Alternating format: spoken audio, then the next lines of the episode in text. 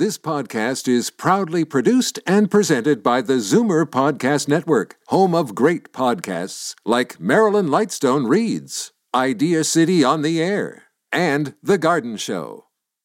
You're listening to an exclusive podcast of the Zoomer Week in Review, heard every Sunday at noon on AM 740 Zoomer Radio.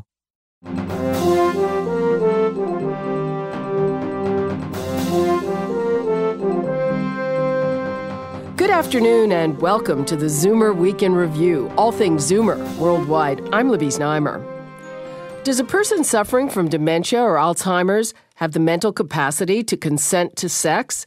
That's the question at the heart of a court case in Iowa, where a 78 year old man is on trial for having sex with his wife while she lived in a care home for dementia patients.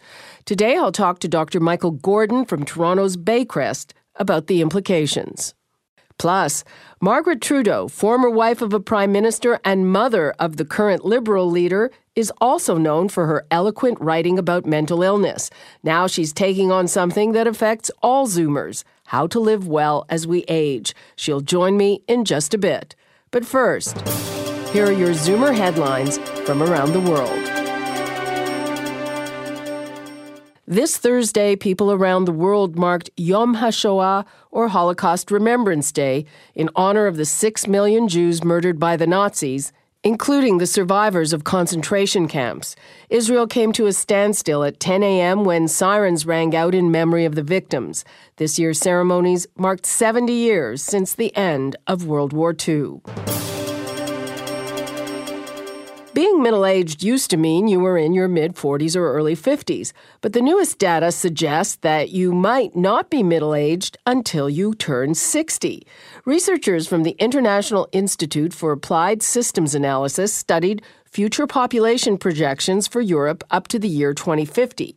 Their findings suggest that as we continue to live longer, we need to reclassify what is considered as old age.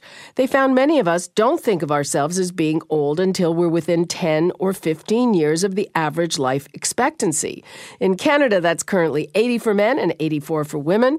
A few decades ago, 60 was considered old, and using these new numbers, the researchers say it should be considered the new middle aged.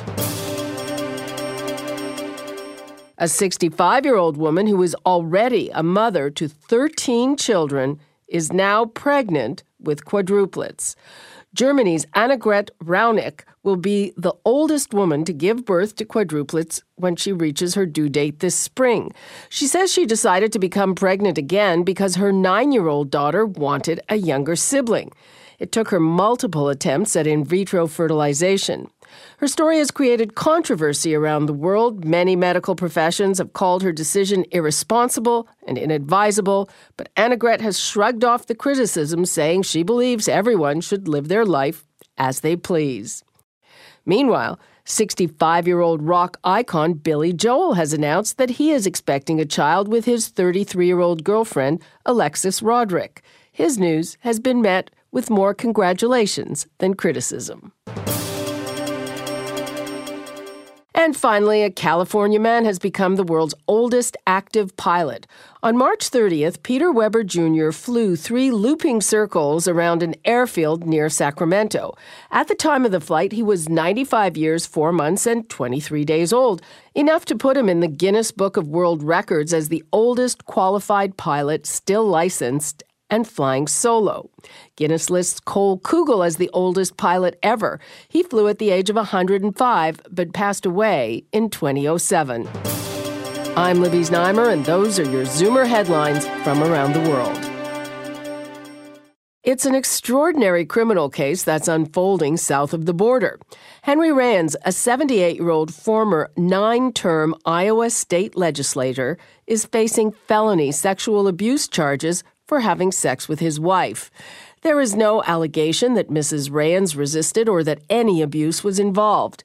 But because she was suffering from Alzheimer's disease, her doctor said she was mentally unable to consent. What are the implications as we face a rising tide of Alzheimer's cases? I reached Dr. Michael Gordon, Baycrest's head of geriatric and internal medicine.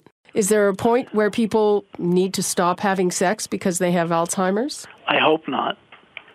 I think one of the problems is the case in the United States, and, and part of that is an American, you might say almost anthropological, cultural view of the world, that things often get turned into litigationist, um, conflictual um, constructs.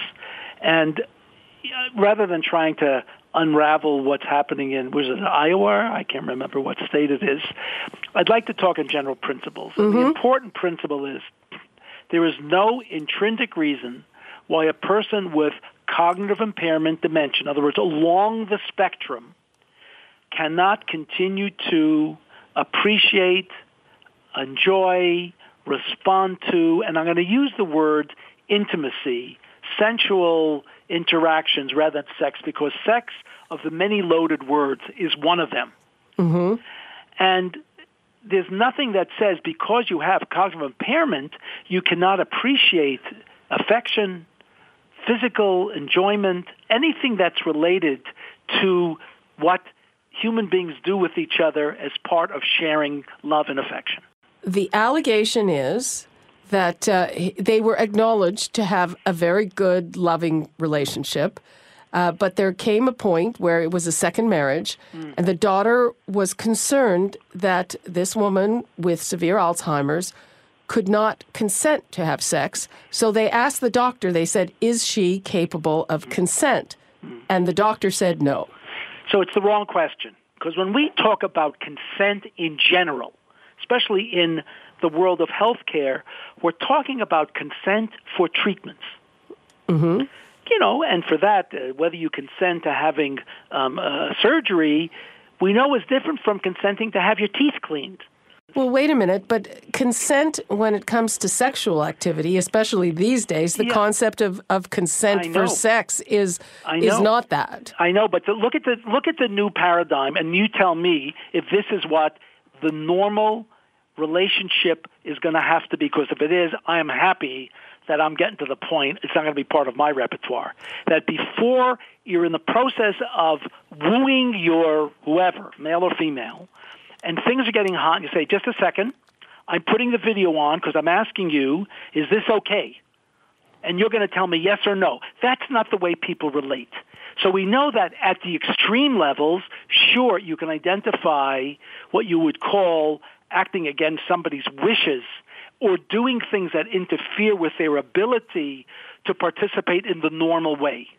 And I think what we're witnessing is a, I call it, over legalization of human relationships. In the old days, we used to think of consent as all or nothing, and we acted upon it. Somebody had the power of attorney for personal care, could make any decisions they wanted on behalf of their mother, including whether they like fried eggs. We still have people, children, who still think they can start governing what their parent can eat based on their own values, not that of their mother. And that's the important thing is the values of the children we don't know what their values are sexually, but I get very concerned when what could and should be the natural progress of relationships and intimacy because it's very important to a human to maintain the humanity to have these relationships in one form or another, and that may include deep intimacy, that may include sexual activity, and not turn it into a consent as we do for whether you're going to have your colon removed. Mm-hmm. And isn't it the case that you can determine consent from the way somebody looks at you rather than what they yeah, say. So is my understanding of law is there's consent, formal consent, as we do with medical, and assent. Assent is by the nature of what you're doing, you are agreeing. So, what's the situation now? There's a couple, and one of them has dementia. Can they um, have relations at Baycrest? Yeah. We we have couples that have relations. I mean, part of it is one, uh, cultural attitude, um, education, and also the structure uh, until the new home for the aged. I don't know when's the last time you were at Baycrest. Home for the aged was built. We didn't have many private rooms. So what what is going to happen? Are, are, are people in nursing homes with dementia going to be able to carry on doing well, what they do? I believe do? it's going to. I believe it's already there for most people, and it doesn't make the front page because nobody's bringing it to court and it's not being challenged. I predict in 20 years, looking at the values that people have in this generation, of the generation below me, and I'm not sure how old you are below you, they are going to have a very different view, I believe, about what's allowable. People certainly have moved from having shared rooms to almost all new long-term care facilities. I think it's even a standard now have private rooms because privacy is continued con, uh, considered to be very important. Once you're in a private room and you have somebody close to you, I can't imagine how we're going to police it or interfere with it unless there's something to suggest something amiss is going on. It's either a complaint or we see when the couple are together, one is pulling away from the other, one is showing horror. I mean, people express themselves even with dementia, what their feelings are. Okay. Thanks very much. My pleasure. I've been speaking with Dr. Michael Gordon from Toronto's Baycrest, a world leader in brain health research and education. I'm Libby Znaimer, and this is the Zoomer Week in Review. In just a moment, I'll be joined by Margaret Trudeau to talk about her newest memoir, The Time of Your Life Choosing a Vibrant, Joyful Future. When Margaret Trudeau turned 65, her beloved mother died. One of her best friends was diagnosed with Alzheimer's disease, and she suffered an injury that left her unable to do one of the things she loves best skiing. The result? A hard look at life and a new book, The Time of Your Life Choosing a Vibrant, Joyful Future. Margaret dropped by our studios this week. Do you think that the way you felt as you turned 65 was partly because of the way aging is viewed in our society or because you accepted that kind of negative uh, I think that I have we've all watched in horror uh, the sort of the gradual disappearance and invisibility of our parents and, and their lives becoming smaller and smaller and them doing less and less. But for us um, at our age and our generation we're different than any other generation that's been. We're not the same as our parents you generation. bet we're not. And most of us as women have worked and or maybe just started working once we raised the children. But we have a network of friends and colleagues and interests that go well beyond the home. And to suddenly, when you retire, to be just stuck in your home to go and play golf, uh, for women, that is not something we want. Uh, we want to keep active and have purpose and keep doing what we've done. I find very, very few women who are happy and complete in, in, in their lives feel that they're old, even if they're 70, 75. They just, they look old, they say, but inside they feel just wonderful. And it's all about keeping your mental attitude terrific, which is, of course, I cover, and your health. So, how did you come to a more positive view? I mean, we here, of course, at Zoomer Media, that's our uh, premise is that we want to foster a new image of aging. And of course, our generation, generations, it's it's not like it was for our it's parents. It's not like it was. I think to be mindful, certainly to be prepared, to know, and this is what we I've tried to outline in the book, all the kind of obstacles that will come as we age, and and different women's stories of how they respond to them and how they change because of them. Um, what you have to do, as I, I, I said in changing my mind, the, the last book I wrote, is that change is inevitable. There's a tremendous freedom, don't you think, in being a senior citizen, as opposed to being the one, as we were, with all that responsibility on our shoulders. And that responsibility, as it goes, can leave some people feeling empty and isolated and, and not involved anymore. I say just find purpose, find new things, find a new way, and things that you never thought you'd like to do. The iso- social isolation, of course, is the thing that is going to be our enemy because it leads to depression. And of course, depression is an illness. Yeah, and, and so you, you also talk a lot about mental illness and keep keeping yourself mentally healthy. Yeah, you have to. And, and you know, it's so easy, really. It, it's the hardest thing to do, but it's, it sounds so trite. You just have to make sure you get a good night's sleep. And you have to stop eating sugar. I'm sorry. I, am such on such a bandwagon, so I try not to be on it all the time. But sugar really is a problem to our health. Uh, we eat far too much sugar. I mean, I know we talk about uh, finding purpose and reinventing ourselves, but in practice, it's not always that easy. Very not so not easy, but finding purpose is easy because your purpose you don't have to have large purpose. You just have to have small. The first thing is start connecting with others and just make it your purpose to find new friends, to go out and to join different groups and you know do things where you can meet other people because through that you will find other things that you can do. Of course, volunteering. We seniors have always volunteered. We're depended on to volunteer, and that often leads into very good relationships and new things to do and, and a feeling of that you're contributing. And so many of us who are who who have an interest in travel and international things, um, our expertise that we've had eh, during our life is invaluable to people over, for example, where I work in Africa. What about sex and romance? Difficult. Um, the big issue that I dealt with in the book was grey divorce because there's it's so huge, by the way. many, many. Yes, I remember in Maclean's a few years ago they said it was an epidemic in Canada that after year, you know, 25, 30 years of marriage, uh, there were so many divorces. Um, oh, you know, I have had two divorces, and well, the first one was inevitable the, uh, with Pierre. There was just too much of an age difference, etc. Uh, but I really do regret this at my second divorce.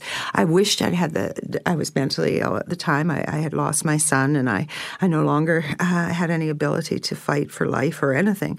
And until I got the help I needed, I couldn't even face things. So I I, I wished I'd fight it, and I, all I recommend to people is if you have trouble, if you're bored. Now, if you have a husband who has abused you or a wife who has abused you all your marriage and you just get out, but if it's just that you're bored, uh, it may not be your husband that is the problem at all. And you have to get a third person to talk to you both and to figure out if there's a new plan that you can make, that you, there's no new accommodations. Why throw out the baby with the bathwater? Yes, change. I miss the tenderness and comfort of a husband. I do.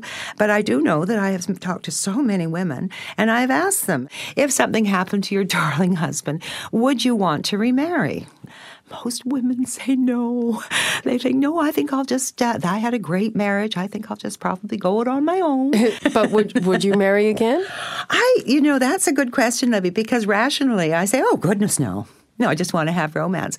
But I remember, I haven't been in love for an awfully long time. But if I fell in love, I know how that feels. It did when I was young. Maybe it's different when we're older.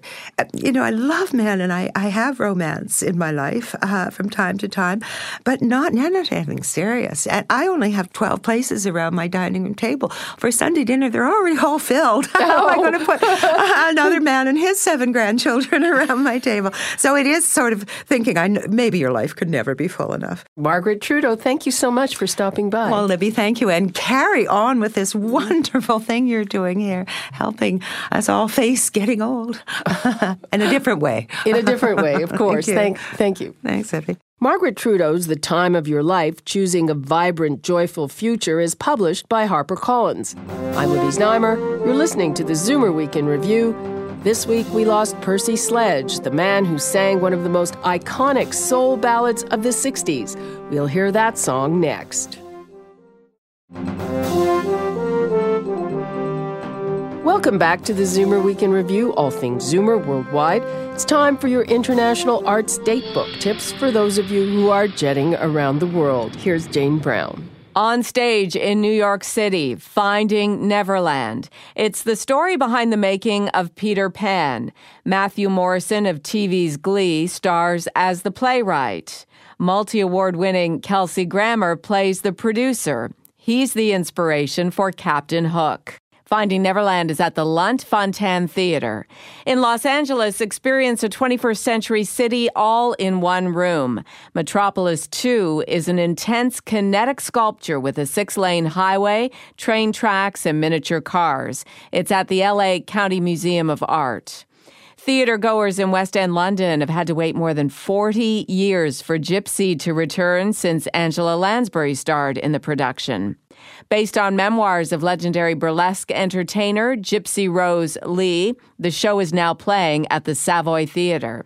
And in Athens, the exhibition Ancient Greek Art is a history and images from the second millennium BC to the fourth century AD. It's at the Museum of Cycladic Art. I'm Jane Brown, and that's the International Arts Datebook. This week, we said goodbye to the great soul singer Percy Sledge. He is, without a doubt, best known for the iconic hit When a Man Loves a Woman, a ballad that tells the tale of love and rejection. It reached number one on the pop charts in 1966 and sold more than a million copies, becoming Atlantic Records' first gold record. Throughout the 60s and early 70s, he followed up with numerous singles that hit the Billboard charts, but none had the same success of When a Man Loves a Woman.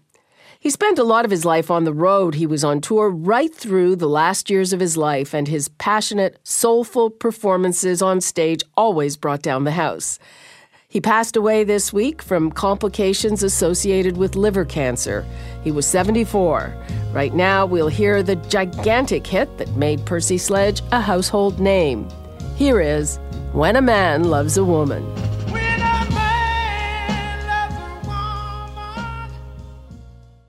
That was Percy Sledge with When a Man Loves a Woman. He passed away this week at the age of 74. And that brings us to the end of another edition of the Zoomer Week in Review. I'm Libby Znaimer. Thanks for joining me today. Be sure to come back next week when we unpack what the federal and provincial budgets mean for you. You've been listening to the Zoomer Week in Review, produced by MZ Media Limited. Executive producer Moses Znaimer. Produced by Paul Thomas. Program director John Vandriel. This has been an exclusive podcast of the Zoomer Week in Review, heard every Sunday at noon on AM 740 Zoomer Radio. This podcast is proudly produced and presented by the Zoomer Podcast Network, home of great podcasts like Marilyn Lightstone Reads, Idea City on the Air, and The Garden Show.